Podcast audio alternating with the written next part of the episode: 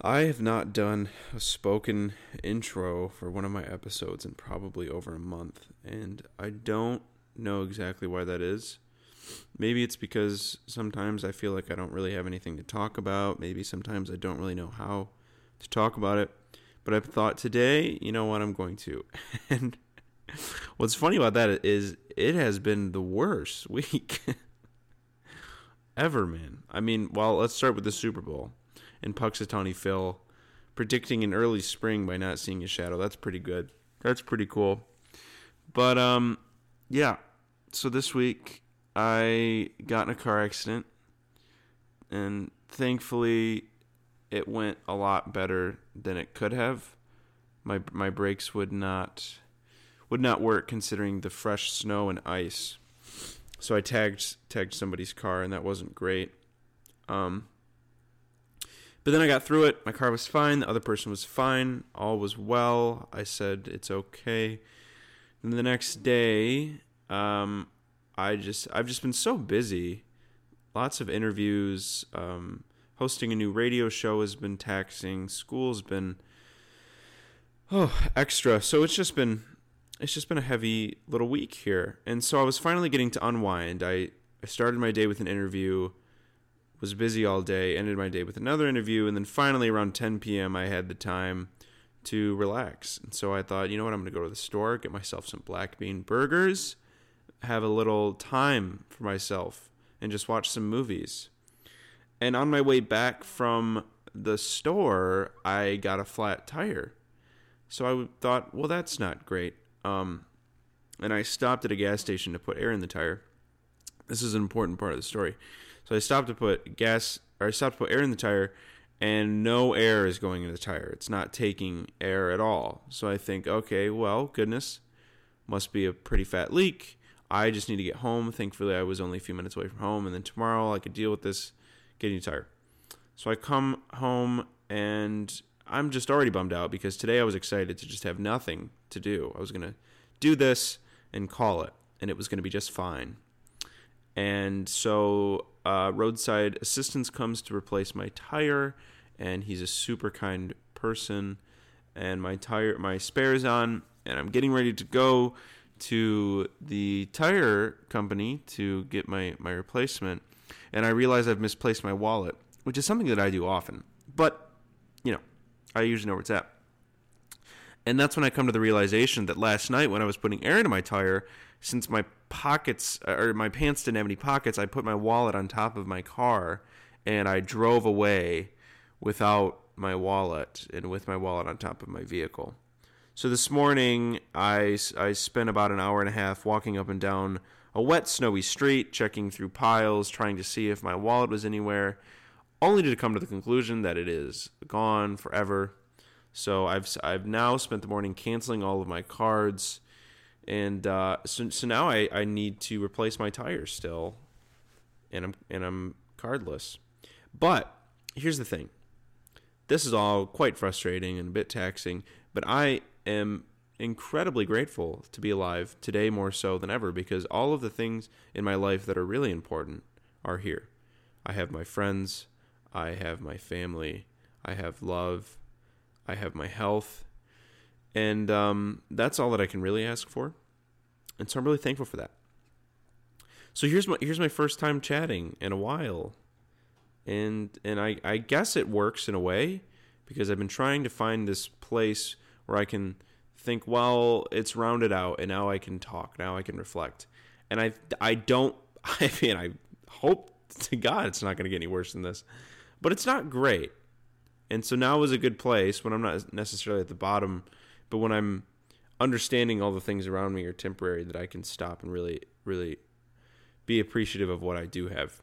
And one thing that I'm immensely appreciative for is today's conversation with Sam Lisenco, the production designer from Uncut Gems, a homie of the Safdie brothers.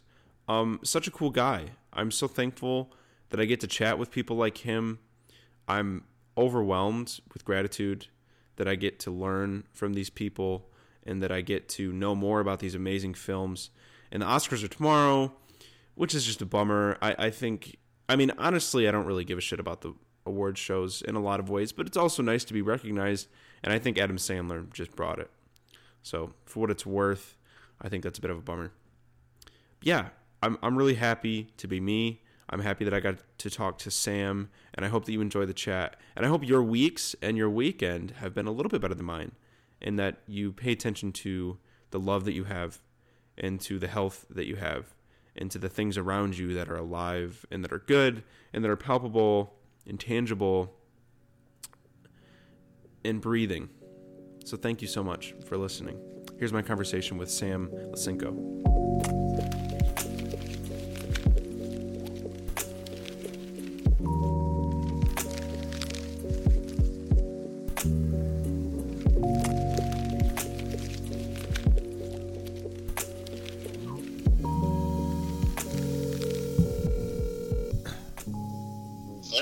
Hi, is this Sam? It is. Hey, man, how you doing? Good. What's happening? Not much. I'm just sitting here in a nice. Oh, it's just started snowing, so. Yeah. well, it's better than it is here. It's been torrential downpour in New York. I've been stuck inside all day. Oh dear. How do you feel about rain? Uh, well, I you know these days I spend about half my year in LA, so I, I am appreciative when I'm when I'm back home and it's happening. Yeah, for sure. How's being home like? Oh, it's great. It's great. Just started a new movie this week, and uh, I have I, I go through these phases where um, if I have like uh, usually I average about a month off in between projects, and mm-hmm. I just I fall into crippling depression because I have nothing I have nothing going on. So um, towards the end of each movie, I'm like, okay, I'm gonna take it. I'm gonna refinish that table, and I'm gonna go to the museum, and then I wind up just eating Chinese food until it's time for a new call sheet. why do you think? Why do you think that is? Um, I don't know. I think uh, like uh, a large portion of my job is is uh, is so much based on preparatory research that um, I don't. It, it's hard to motivate yourself to investigate things that you're interested in when you have to do that for work. You know what I mean? Yeah, for sure. That's funky. Yeah. Do you feel like you need to be like doing something? Does that feel like strongly? Um, yeah, I mean, there's also there's there's never any predictability. So it's like as good as your last movie is, it's always terrifying what your what your next project's going to be. So I've, I've, I've settled into this new movie that I'm really excited about. But uh, but up until then, even though I, I knew I had a contract, I was still um, still uh, a bit anxious. But what makes you anxious about it? Oh, uh, well, I, I grew up in a a business family. Um, mm-hmm. My my father is a, a, a, semi-retired character actor, and my mom, in her um, younger days, was an off-Broadway stage director. So I think there there was there's always this level of unpredictability in the business, and having grown up in it, in you know, in the '80s and '90s, there was very little um, film and television work in New York. So I, I remember those days, uh, those lean those lean days as a kid for my folks. Wow. Yeah, yeah that must stick with you. Yeah. Well, it's no, good you certainly. have some consistency though. So what yeah, is, I mean, uh, I think it gives you some momentum. You know, you, you got to keep moving forward. Yeah, it it seems tricky, but uh, you know, it seems like the more projects you do, the more uh, accoladed they become. So that's got to be at least indicative of progress, which can be nice. Um, yeah, I, I think uh, I, I, have been incredibly lucky with the um, with the consistent caliber of projects that I've I've been in, involved with. Like I, I, that that's not lost on me when right. when when the movies are good and uh, you can ap- appreciate them as such. Like it's it's a pretty um, uh, humbling feeling for sure. So tell me about Uncut Gems. It's pretty. Uh, it blew up. It's been it's been wild. Yeah. Um, How's it felt compared to uh, Good Time and, and before that? And uh, to a certain extent, like I, you know, I went to college with the Safdie brothers Right. Right. Um, and and I've, I've been in their orbit for so long that I think a lot of the times, as you do with with really close friends, you kind of run out of things to talk about. And so I uh-huh. think there the um, the practicality of the nature of our of our relationship, the three of us at this point, it, it can make really great art, but it's also one that's born out of like um, inherent disagreement in a positive way. So it, what I mean by that is like uh, you know, there's no pleasantry uh, in in the way we communicate these days. When, so when it's time to make a movie, um, it's uh, it's kind of life or death. So so the process, at least for me, can be um, very emotionally draining. Really? Um, yeah, just because it's like you, are making a movie with with family members, and so I think uh-huh. um, you don't you don't uh, handhold along the way, you know. Mm-hmm. Um, so in, in, that regard, it's always a, a very taxing um, experience, and I also think that their depth of vision and um, and our shorthand is can be really intense at times, you know, mm-hmm. Um, for the for the betterment of the movie. Uh, but uh, but you get you get real deep. You get real deep on, on pretty heady concepts when you're when you're designing one of their movies. Yeah, because it seems like you can say a lot of things to each other that perhaps you wouldn't be able to in other business working relationships.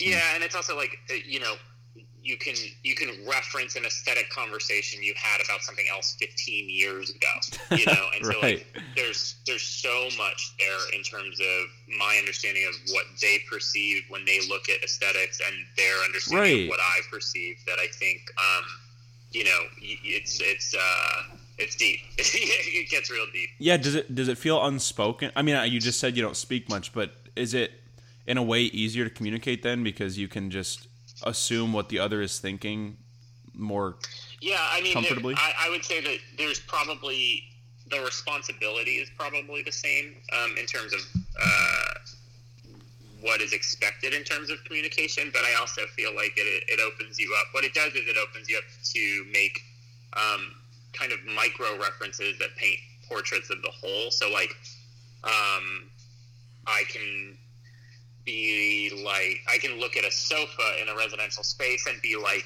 you know, like my orthodontist from middle school, and I know they knew what neighborhood I grew up in. they knew what my middle school must have been like, and they knew I was a commuting kid in Brooklyn. And so I think that there there's a there there's that kind of innate understanding of, of of minutia having experienced enough overlap in life that I don't have to then explain what an orthodontist would have looked like to me, you know. Mm-hmm. Um, uh, so in that regard, it can be incredibly satisfying. But you you have this much bigger toolbox to be pulling from. Right. know? Does it feel any more or less rewarding to make a project with them than it does with more far removed people? Um, I it's tricky. I think for me as a designer, I, it, very often um, as appreciative as I am of the final product, like I get my rocks off in process. I'm not a, I'm not a director. You right. know, I'm, I feel like I'm more of an artisan. Um, uh-huh. uh, applying certain skill sets as a cog in a machine to make a piece of art. So the process for me is the satisfying bit, and so depending on it's it's more like um, if it's somebody who I haven't worked with, you you kind of want to get to a place where there's an innate understanding of, of not just how both the director and I see the film, but also um, a level of trust that is built based on mutual understanding of the things that we don't see in common. You know, so mm-hmm. I'll get to a place with the director where it's going really well, and like um, I'll be left alone to do my thing, and then they'll guide, you know, because I feel mm-hmm. like filmmaking is a lot about just kicking a football forward. If it's going in the wrong direction, then somebody will tell you it's in the wrong direction, but at least there's some momentum. Right. Um, and I think with the with the Safdie brothers, it becomes more of um, can I wow them, knowing that I've wowed them for the last ten years occasionally, like that becomes yeah. a challenge. Uh, so it's a different kind of it's a different kind of satisfaction. It's not necessarily better or worse.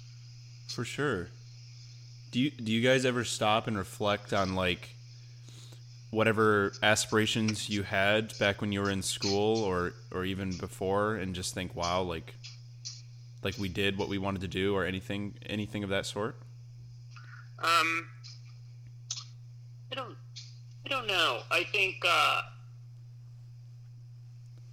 the critical experiences we've both had after having left school have been divergent in a lot of ways, um, primarily because I my whole life is working with different filmmakers, right? Um, and their whole life is making films with themselves.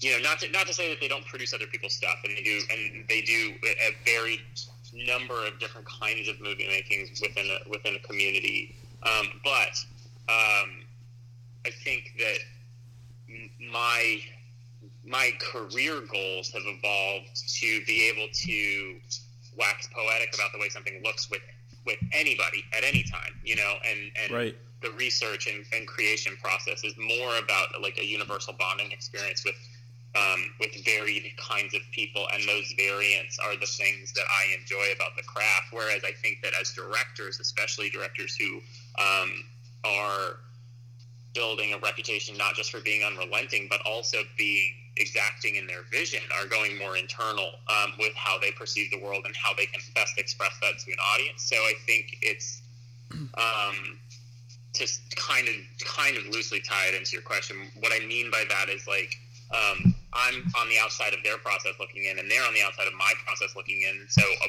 it's not as if we've been in this kind of uh, revelatory loop where we're like, oh right. my god, we were you know undergrad film students. It's yeah. it's more just yeah. it's more just like I learned how to weld this week, and they're like. I, I came to terms with this thing that happened when I was a kid. You know, um, I, th- I think that's more of the process uh, that that uh, if I can speak for them, uh, which I often try not to do. But I think that that's more of where we um, express pride in one another's uh, trajectories. You know. Yeah, I can appreciate that for sure.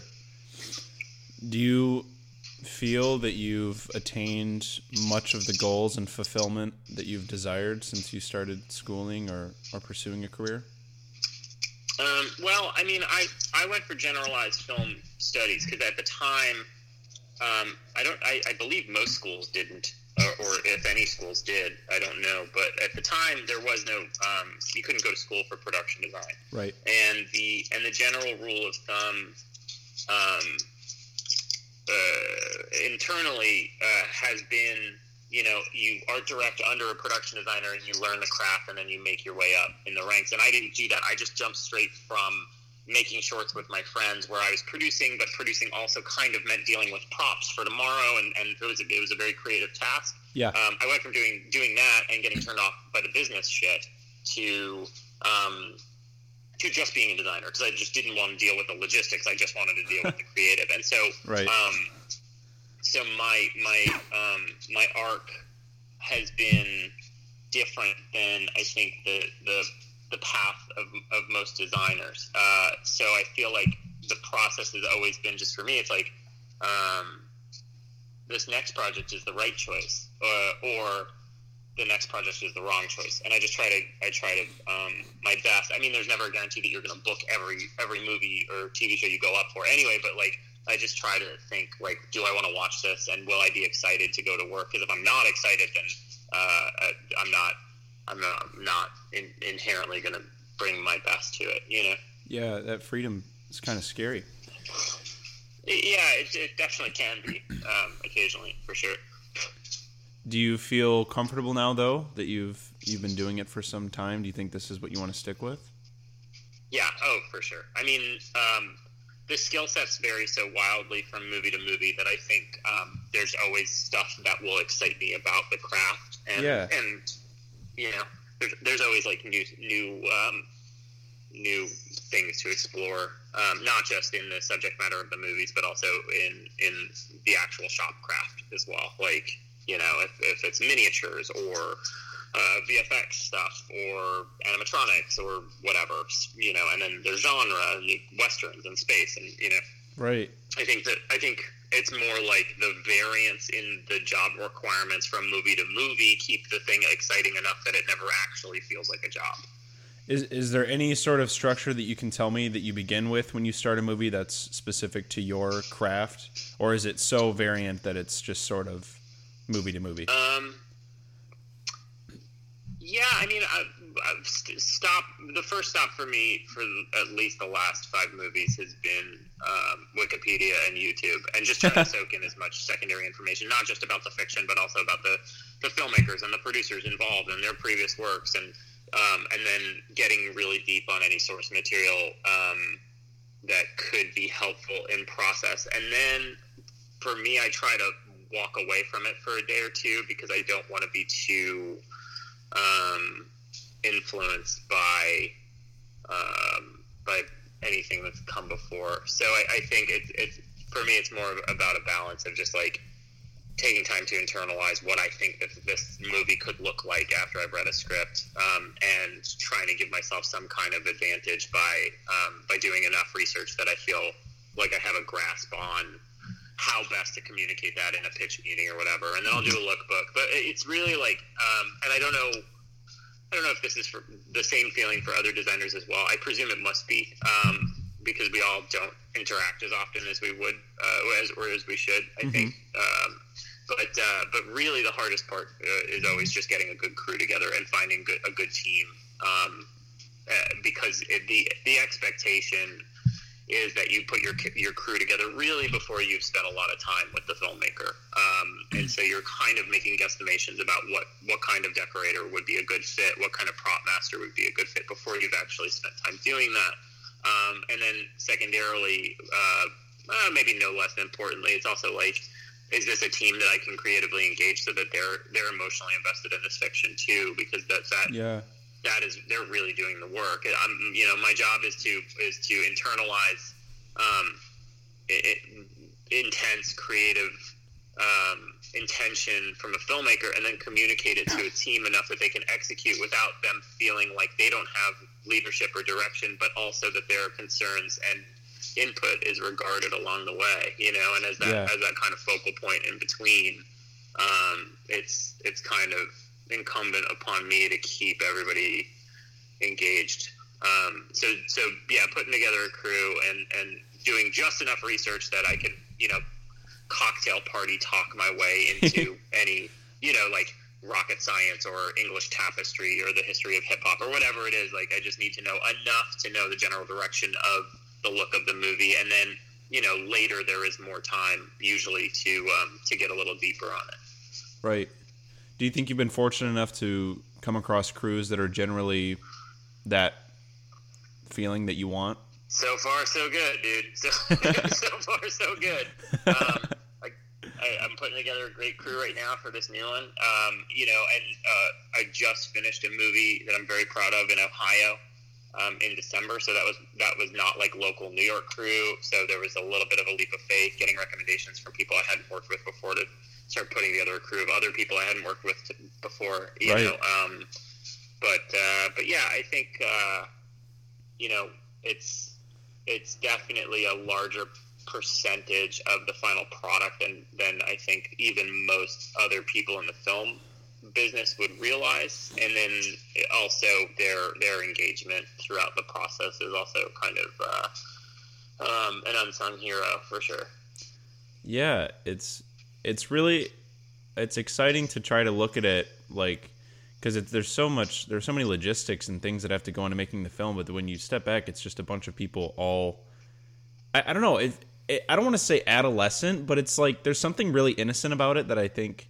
is it's, like it's, in, it's insane that movies are made. It's absolutely yeah insane that that these teams are capable of coming together. And as the movies get bigger and actor schedules are m- more uh, restrictive and the computer graphics elements are, are m- more an integral part. It's like, yeah, it boggles it boggles my goddamn mind that these things ever get scheduled. I don't, I still don't understand how they do it, and I've been doing it for 15 years now. Like a good, a good AD putting a schedule together is really, it's such an art form. It's wild you know, oh, we, we lose Jack Nicholson at 3 p.m. so we can go do an interview.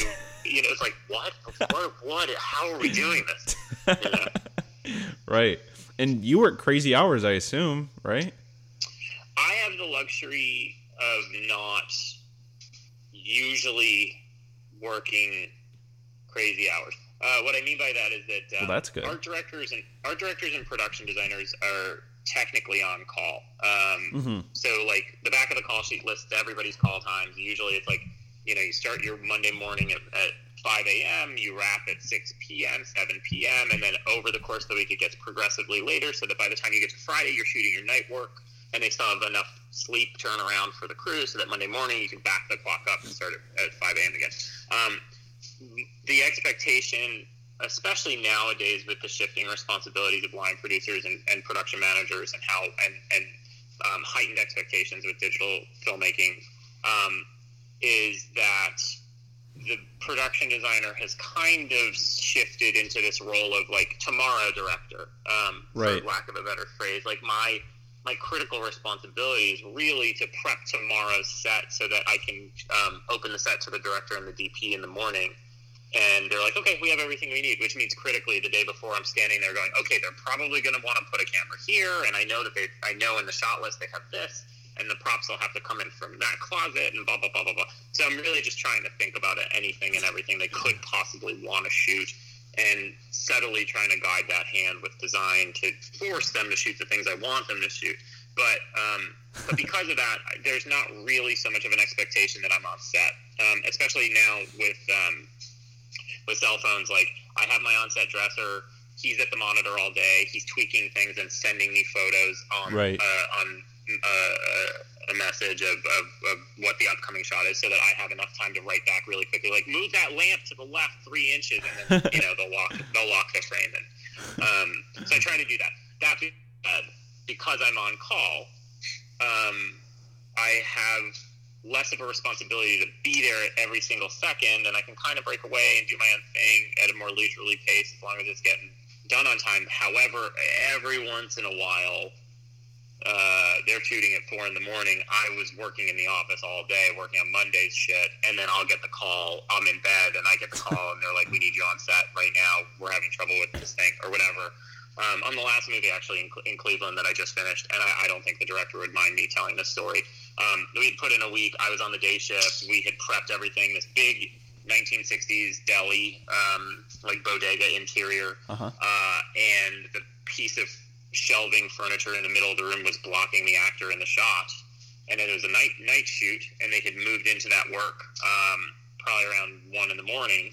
And my day was my day was 8 a.m. to 5 p.m. that day, and so I was already at the bar with the with the day crew, the day the day art department crew, and I was pretty drunk. Like I was already six or seven drink, drinks in, and, and it's Friday night, you know, and they're like, "We need you on set," and I had like I had to fly to set, and I'm like, I'm like, "All right, we'll move this table and we're gonna put this here."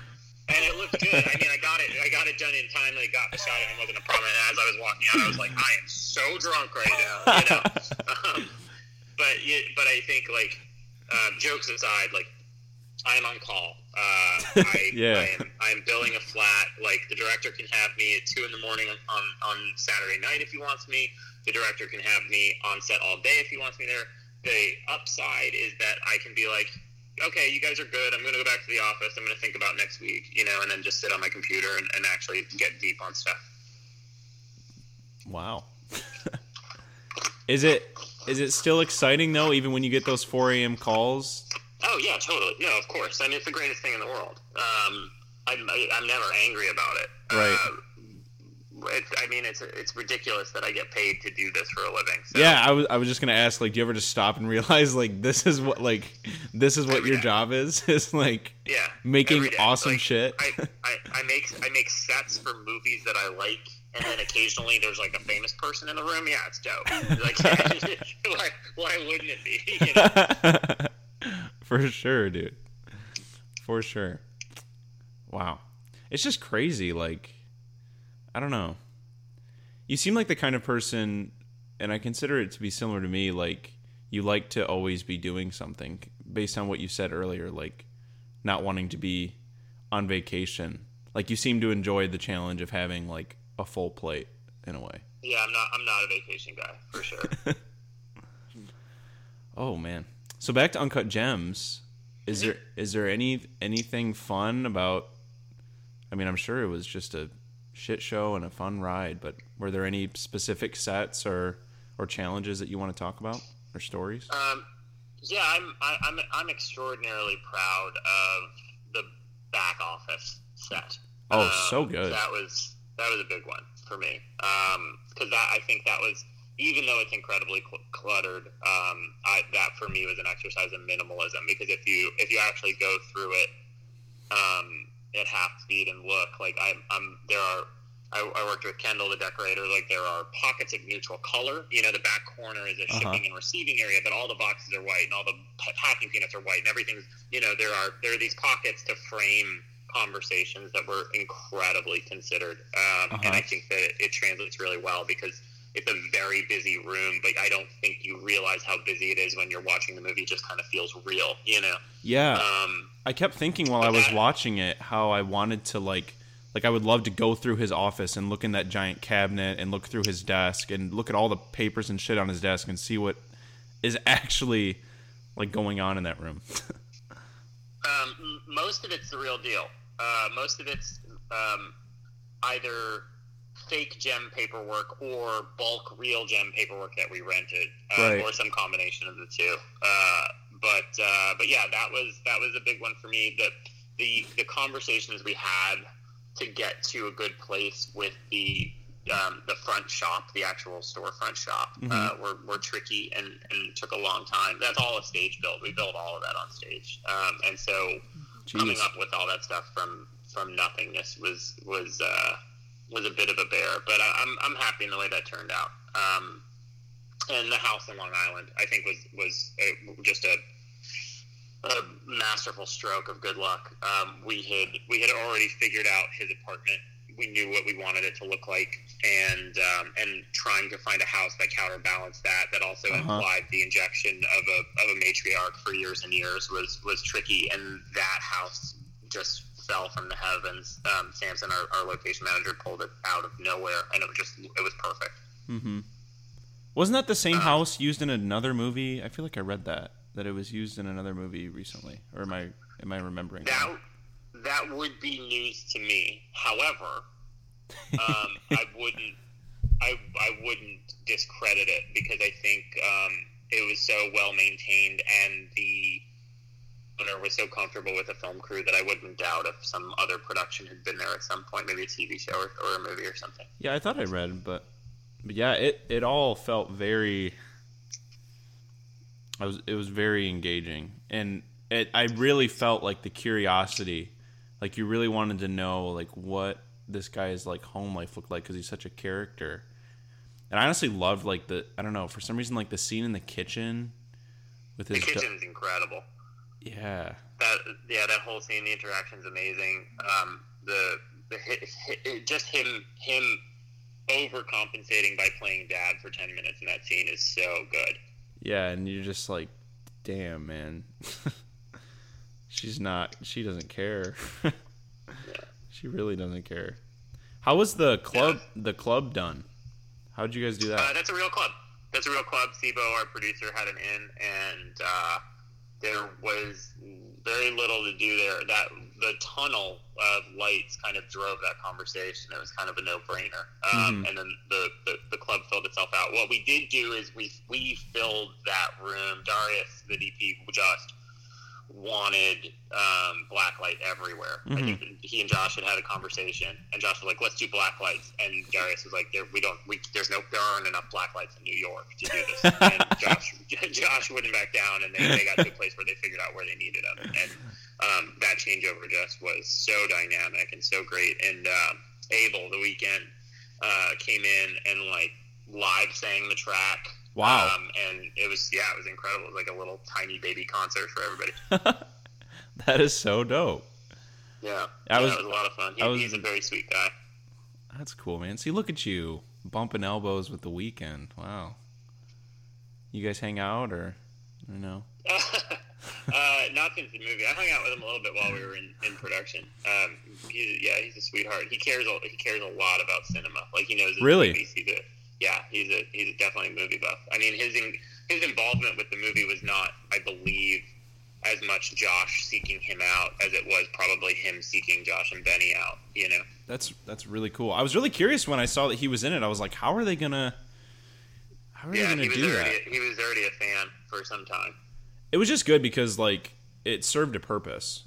And I was Yeah, I was totally. worried it wasn't going to just cuz you know when you see like someone especially someone with his popularity right now it's like, well, why is he in it? but it it like it fit perfectly, which was awesome. Yeah, and it was also great to see him willing to kind of sully himself a little bit. Yeah, right. Like live into that image a little bit. I appreciate yeah. that because I I was super into him back in like 2010, I think, and it's just crazy because like trilogy was so good and dark, and then he mm-hmm. then he just absolutely took off, and I was like, wow, damn. Yeah, it's wild. I, I'm sure that on some level he probably got a kick. You know, once the wig went on, I'm, I'm sure he got a kick about. Yeah, I was curious about the wig. I was like, wow, that, looks exactly like his hair used to look. Wild, wildly expensive hairpiece. really? Yeah. Wow. Yeah, I, am not sure exactly what the number was, but I'm I'm I'm sure it was five figures.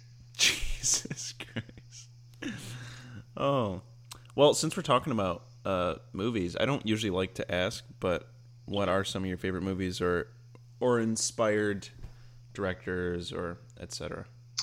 Hmm. Um. Well, I mean, it's it's kind of a cop out answer, I guess, but um, for me, I think um, it it gets. I, I feel like I've said this before to somebody, so um, so, so it's not really it's not bullshit if I'm repeating myself. But uh, for me, it really good production design is unnoticeable. Um, if you're thinking about how good a movie looks, then I think that you've um, you've lost the fiction of it, and really? so it's it's ill suited. So so I find it very easy to watch things where I don't think about the process of craft at all. Mm-hmm. Um, and it's um, and there's a balance between you know incredible filmmaking and also the invisibility of the, of the process. Um, but like on a Sunday afternoon, dude, I just want to watch Die Hard over and over and over. Like it just popcorn movies where I don't have to think. Really? Um, yeah. Uh, you know, and it's not it's not for lack of of you know um, appreciation for for really hot cinema. Um, you know, I could I could wax poetic about like you know Cronenberg or Hal Ashby or right. uh, or the er- early works of Godard, whatever it is. Like I, am I'm, I'm good, but um, in, in, terms of in terms of pure escapism, like I would just much rather watch you know um, 80s Eddie Murphy action movies. Um, yeah, but I, I think that's that's only because it doesn't feel like I'm taking my work home with me. Yeah. So I, I mean, you kind of answered my question that, but I was going to ask if like it's changed your way of watching film. But I mean, you just explained it. Yeah, I try not to let it. I mean, I'll, I, am I'm, I'm definitely more critical of contemporary movies than I am of, of older movies, only because uh, more likely, rather than looking at it for process, I'm looking at it for my friend's work. Uh, right. Uh, in a lot of ways, it's like, yeah. oh, I know that gaffer, or oh, I, I, I know that designer. We were up for that same movie last year. Let's see what they did with this thing, or whatever. Um, and so so I, I, I watch I'll, I'll, watch all the Oscar nominees with a with a critical eye for craft, but like when it comes to just the stuff I want to watch, I'm, I'm trying to get as far away from that as possible. Right. Wow. Yeah, dude, I just watched Harold and Kumar go to White Castle a couple nights ago, and like, movie's brilliant. I haven't watched that movie since I don't know, I don't even know, like maybe when it came out, and I just it's brilliant. That movie's brilliant.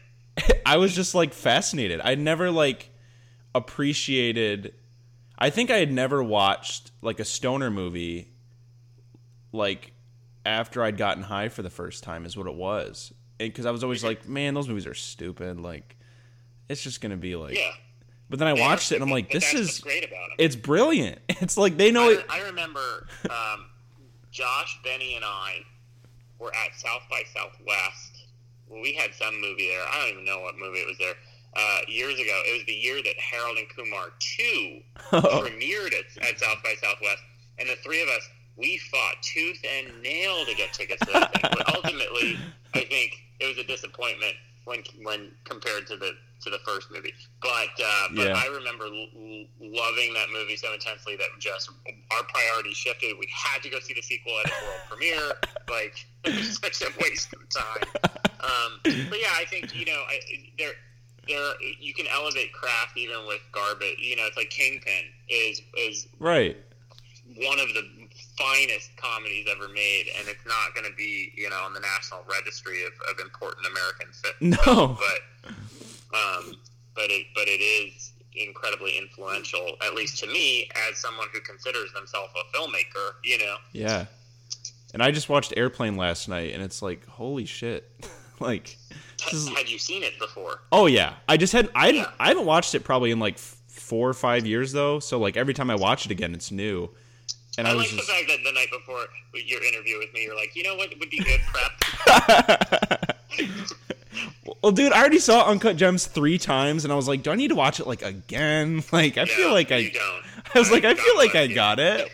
Yeah, you got it. And it's funny because usually I will like I'll watch it before, but I'm like, nah, Harold Kumar. I watched a Yeah. I watched a Ingmar Bergman film this morning though, so I guess I was trying to do something Yeah, right. you, you take the good with the bad. You gotta you gotta take the salad with the steak.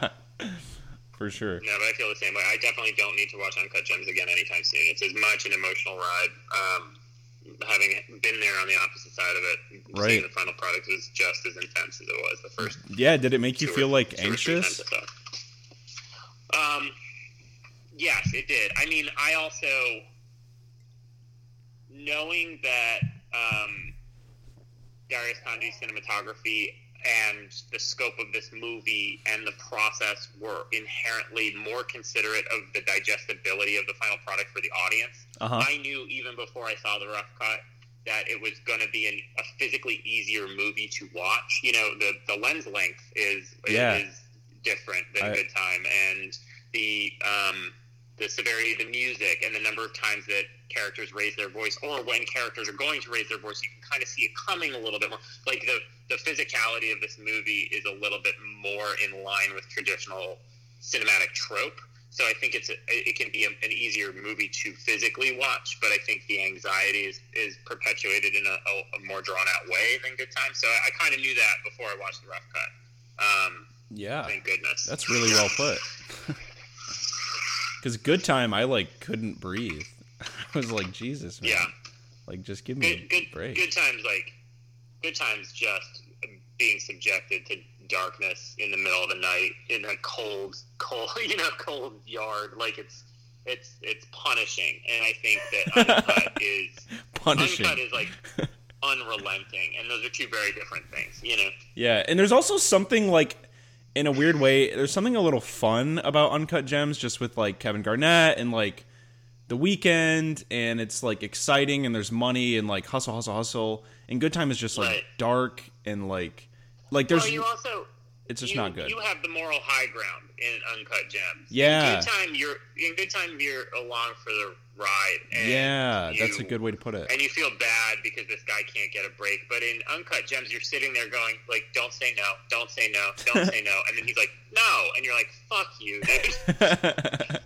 Um, so I think that you have a you have a little bit more of a a little bit more of the moral high ground kind of bird's eye, uh, which which makes it a little easier to to experience for sure. yeah, I I really hope Adam Sandler does some more drama films. I heard people saying like they want uh, him to become like the Safdie brothers, like Leo or like Tarantino's like cast of characters that he uses revolving, and I was like, well, I I could be I could be down for that, but I could see him. I could see him coming back. yeah, Um, he uh, he's he is a, a gentleman. That guy. What a sweetheart. Really? What, just a, a yeah, just a genuinely nice person. You know, I and I know the Safdies have spoken about it publicly uh, ad nauseum about you know how influential his comedy was when they were kids and all that. But I just uh, at the premiere party, I walked in. It was at Katz's Delicatessen, in New York, and it was just filled with people. And I caught eyes with him from across the room, and he just went, "Sammy boy," like that. And it's like, man, like Adam Sandler just called me Sammy boy. Like it's, um, he, yeah, he's he is he is the sweetest. He's the sweetest, sweetest man, and uh, I I think his um, his uh, less critically acclaimed comedy successes are also born out of his like having a good time and wanting to put his people to work and you know Right. he's he's got an empire of people who love him and respect him, and he just wants to make fun movies uh, that he enjoys making with people he enjoys being with, and you can't knock a guy for that.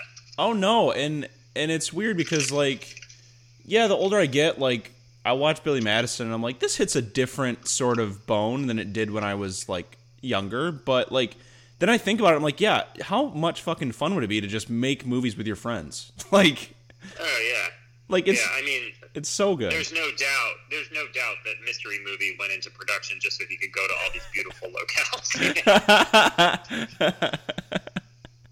For sure.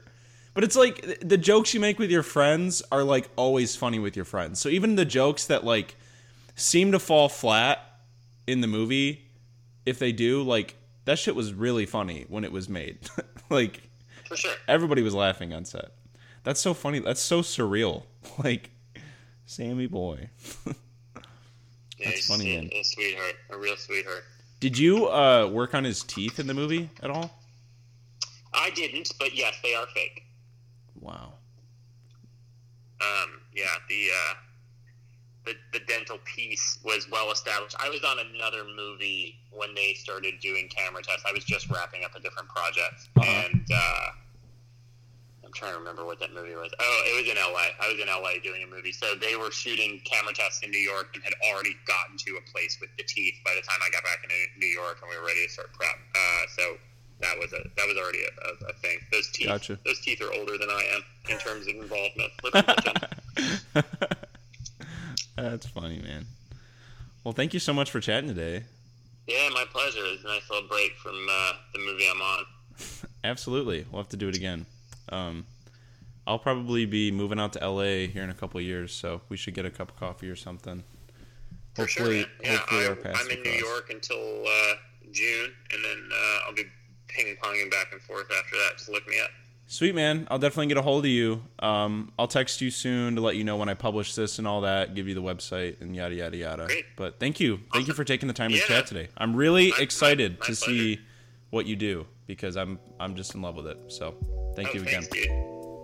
I will talk to you soon. All right, have a good one. You too. Bye bye.